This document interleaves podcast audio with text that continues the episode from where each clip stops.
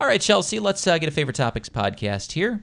Definitely the question of the day. I want to see who likes pumpkin spice because I don't. Chelsea, there's it's not like- a thing I've found where she's like into pumpkin spice. All the rage.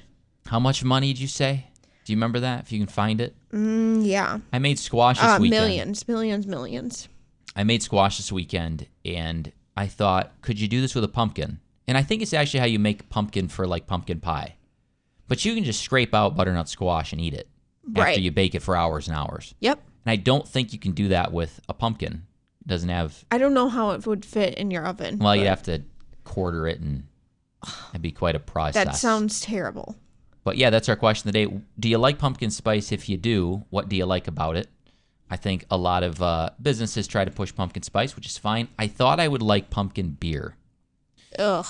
Still a no go for me. Uh, wish that wasn't the case, but uh, that's how it is. All right, I would say what a, what a weekend with the weather. I mean, I feel like we're getting bonus summer days. Today and tomorrow will also be nice. Okay. So, hope you had a great weekend. My favorite topic is enjoy today and tomorrow. We will be getting back to normal temperatures at the end of Okay. this week, but Chelsea's looking forward to some sweatshirt weather. I don't know how to dress my child, so that's the struggle. And Big Mama's a little getting a little hot. You thought by October first yesterday you wouldn't be right? hot, but it is what it is. So I don't know. I think it's going to make the summer. I think it's going to make the winter feel shorter.